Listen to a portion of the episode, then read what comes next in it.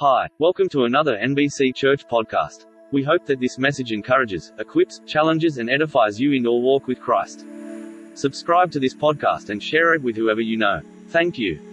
Well, good morning, guys. Welcome along to the preaching of the word this morning. Uh, we're preaching through the entirety of Hebrews 4, and I've entitled this message Unbreakable because it's about the uh, unbreakable weapon of God's word. It's also about the unbreakable Savior, Jesus Christ, who can take everything upon himself.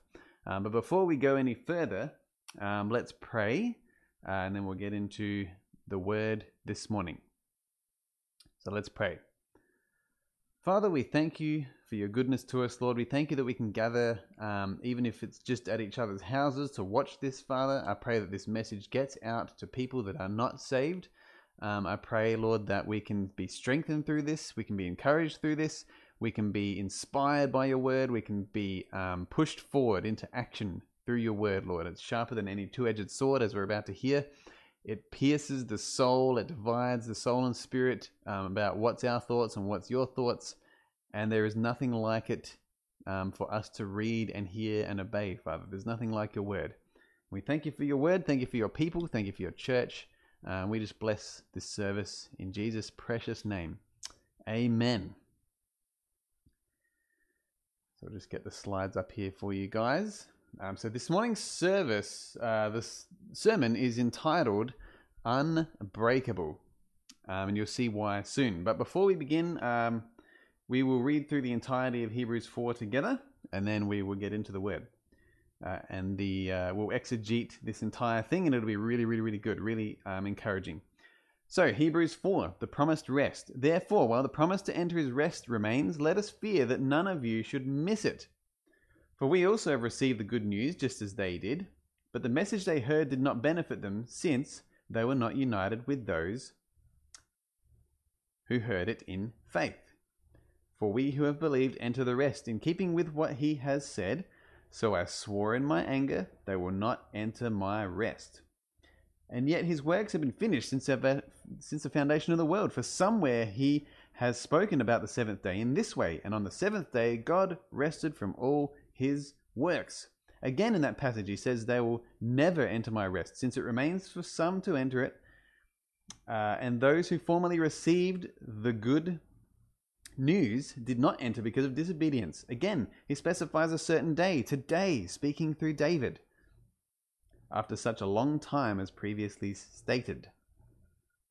Today, if you hear his voice, do not harden your hearts.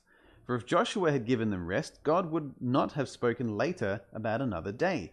Therefore, a Sabbath rest remains for God's people. For the person who has entered his rest has rested from his own works, just as God did from his. Let us then make every effort to enter that rest, so that no one will fall into the same pattern of disobedience. For the word of God is living and active sharper than any double edged sword, penetrating as far as the separation of soul and spirit, of joints and marrow. It is able to judge the ideas and thoughts of the heart. No creature is hidden from him, but all things are naked and exposed to the eyes of him to whom we must give an account. Our great high priest. Verse 14 Therefore, since we have a great high priest who has passed through the heavens, Jesus the Son of God, let us hold fast to our confession. For we do not have a high priest who is unable to sympathize with our weaknesses, but one who has been tested in every way as we are, yet without sin. Therefore, let us approach the throne of grace with boldness, that we may receive mercy and find grace to help us at the proper time. So let's go. Verse 1. Again, it begins with therefore. So again, there's a lot of therefores in Hebrews, but uh, this time it's a therefore that relates to Jesus' perfect rest. We've been studying that heaps in this series. The fact that the grumbling, mumbling, complaining Israelites had totally turned their backs on this rest and tried to rip through to the promised land on their own that drives chapter 4. We have a warning to not neglect salvation and to trust the perfection of Jesus, who is greater than all things, to keep us safe from wrath and working for salvation. Chuck Smith says some brilliant things in relation to this. He says this God has given us the proper, uh, the promise of rest. Let's take heed that we enter into that rest. For it's very possible that even though God has a rest and is desiring you to come to that rest, it's possible that you don't know or experience that rest that God would have you know and experience in Christ. Jesus said, Come unto me, all ye that labor and are heavy laden, and I will give you rest. Take my yoke upon you, learn of me, for I am meek and lowly in heart, and ye shall find rest unto your souls, for my yoke is easy and my burden is light. Matthew 11, 28 to 30. Have you found that rest for your soul? Are you resting in Jesus tonight? That's the issue, for there are many who are not.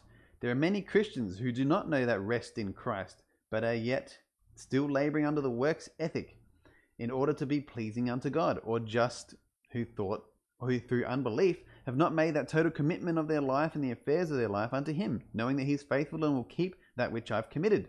But they haven't made that commitment, and thus they don't know the rest. So we must remember the awesome privilege that it is of having Jesus' rest given to us. Sabbath rest is a gift, a blessed holy thing that's been specifically given to Christians that unbelievers simply don't have.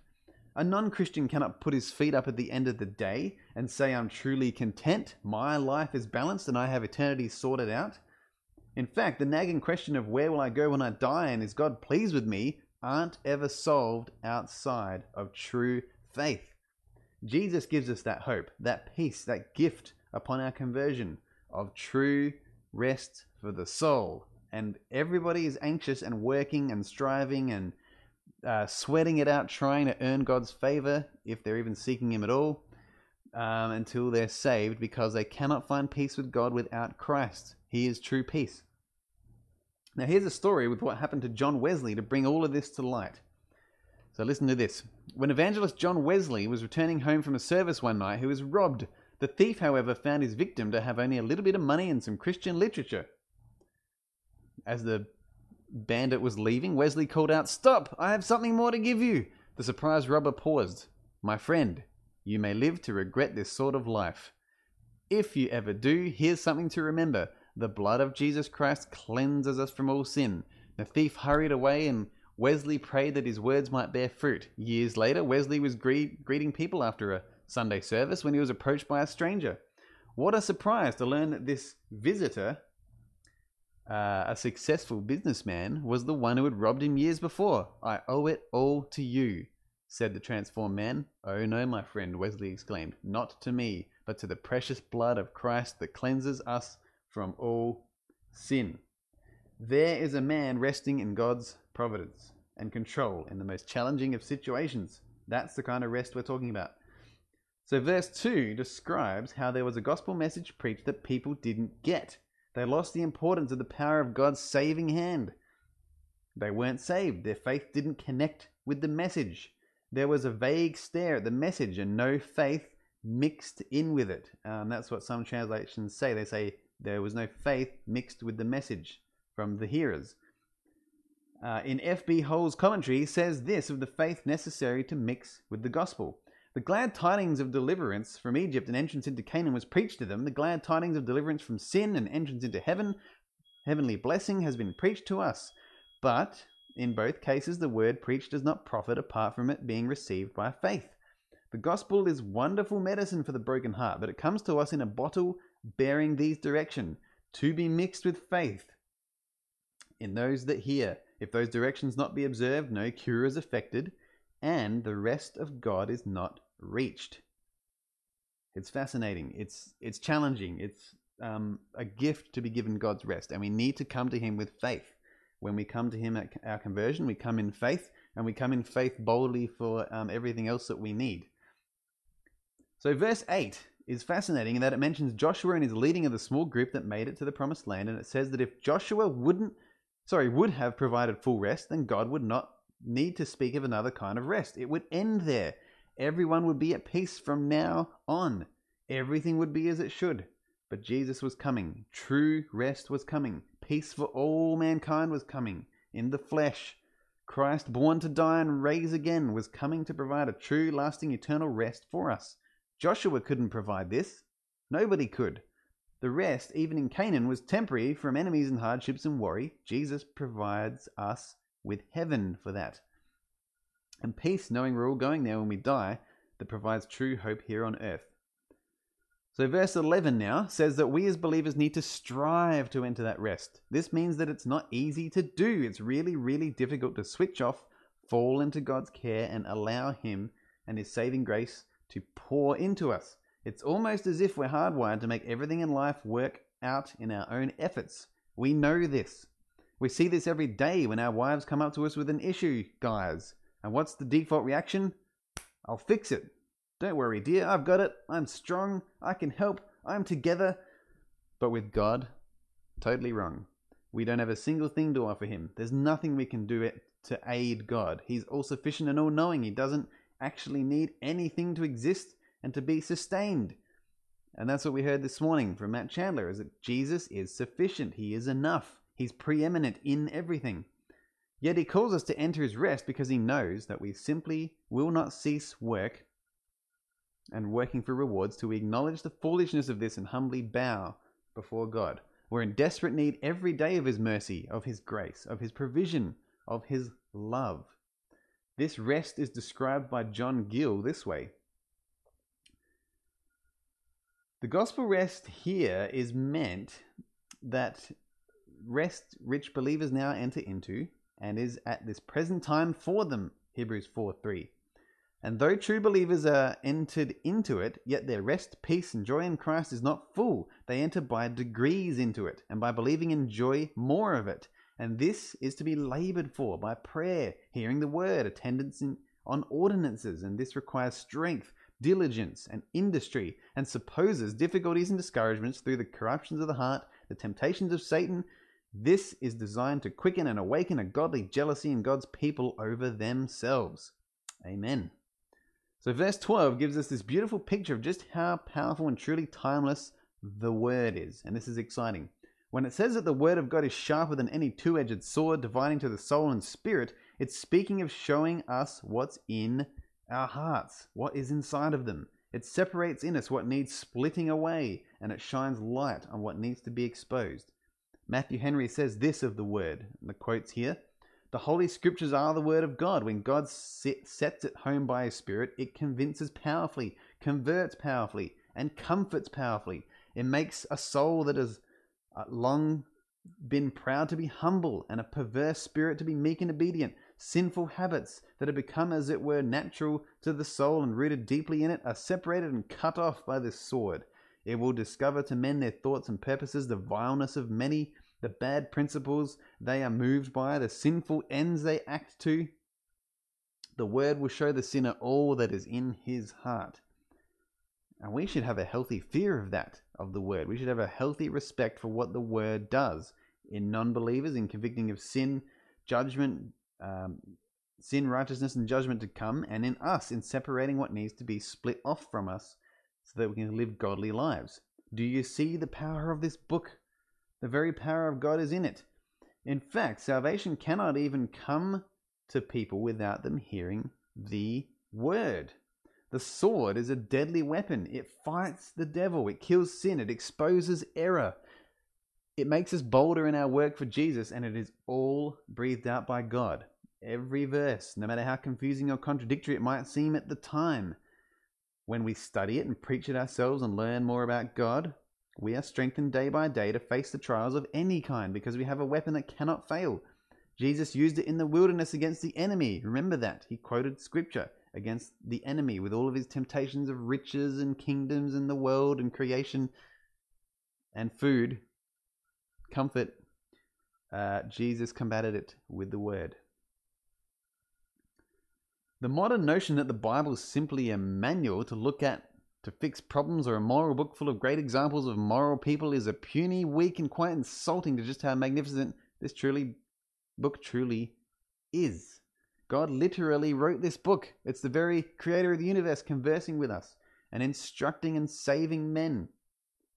It's God's actual inspired word for all mankind to grasp and wrestle with and pull apart to find God. He's not chosen to show himself as some kind of glowing ball on top of a, on top of a sacred mountain, but instead chosen to reveal himself to us through the written word, what we're reading this morning. This must be guarded. This weapon must be used. It must be exercised because it doesn't fail. It always achieves its purpose. When this verse talks about being naked and exposed before God, it means our evil deeds and intents are uncovered before Him. That's what the word does. The Greek word here used for exposed is trachelizo, which literally means to have your neck exposed and able to be throttled. It's like someone in battle having the most vulnerable part of their head or their neck open to the enemy and then to then have the life choked out of them in an attack. We are this exposed before God with scripture, but this is a good thing when it comes to God because he is a good father. He's not an enemy. God isn't attacking us, instead he's caring for us in our vulnerability, in our frailty, in our weakness and making us more like Jesus. It means we can boldly come before our maker and confess our sins and then be forgiven we now have an advocate on our behalf who has entered heaven as the sacrifice of sin for us. Not only is he the sacrifice, but the judge. Now, verse 14. Our high priest is perfect. He's entered the holy place once for all.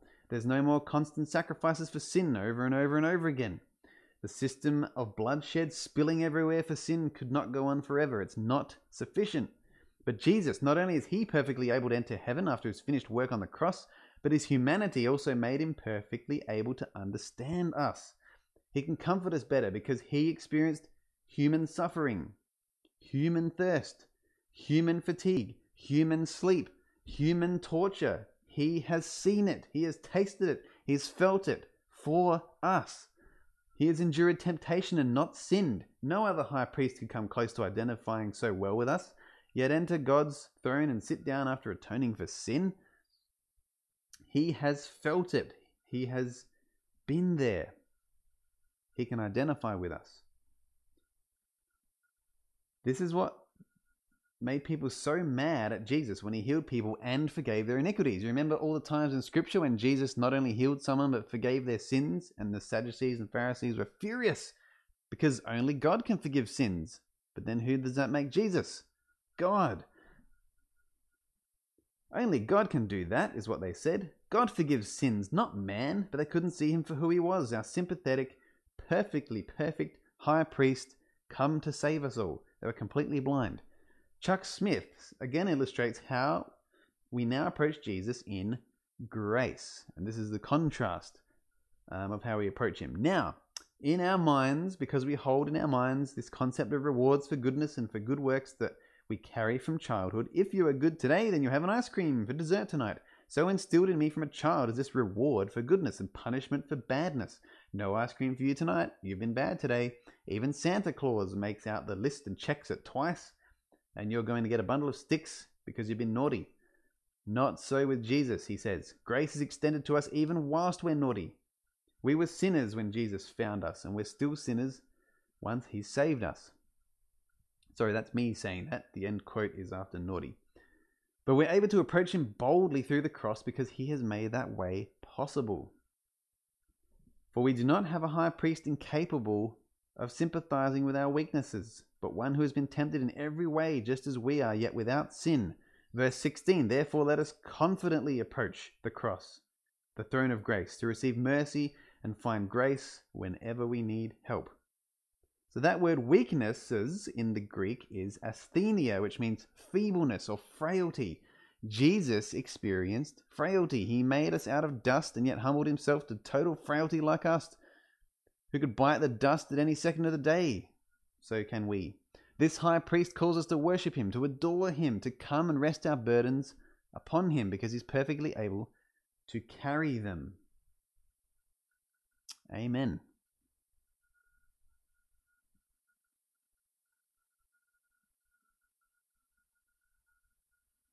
He had the entire weight of the world's sin upon his shoulders at the cross, and yet he wants to hear about our day and help us through our needy desires. Our little things we need him to uh, look after, the little tiny prayers that we have, the things we struggle with. You mums out there, you dads, workers, uh, students, everybody, kids. God has sympathized and he wants to hear your prayers. He doesn't just want to hear big, massive prayers, he wants to hear tiny prayers about your struggles. He's involved with us, he's praying on our behalf. He brings our prayers to God and intercedes for us. No other religion has a God like that, who's personal, who cares, who loves, who was incarnated and came to the world as a man and then died for people that hated him. No other religion has that. Nowhere else has this kind of God, but we do. We have him. If you get anything out of today, let it be this Jesus is able to carry your burdens. Like, read this, take notes of this. Your sin, your failure, your weakness, your pain, your hurt, your struggles, your bitterness, things you've been ashamed for for years. Jesus can sympathize. Jesus can also intervene if we just approach the throne room with confidence and faith. We will be far better off than hiding things from God.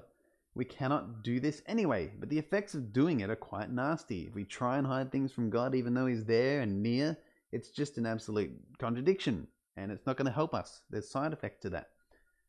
So, as we pray, we're going to pray next. Let's all remember that Jesus is the very perfect one Hebrews speaks about, interceding for us, making our prayers effective. He is advocating for us as we do. Now, why did I call this Unbreakable? It's because of there's this one scene in this really, really good film. It's actually a superhero film called Unbreakable. Um, this one scene occurs, and it's this. It stars Bruce Willis as a man who discovers he is a superhero. In one scene, he's lifting weights, so he's pumping weights in the gym his son keeps adding weight to the bar without him knowing, and he just keeps going and going and going. Eventually, the man asks his son how much weight is on the bar, and the son answers, Everything, every weight is on that bar. The strength the main character had was far greater than he realized. He learned how strong he was the more weight was placed on him and the more he served others.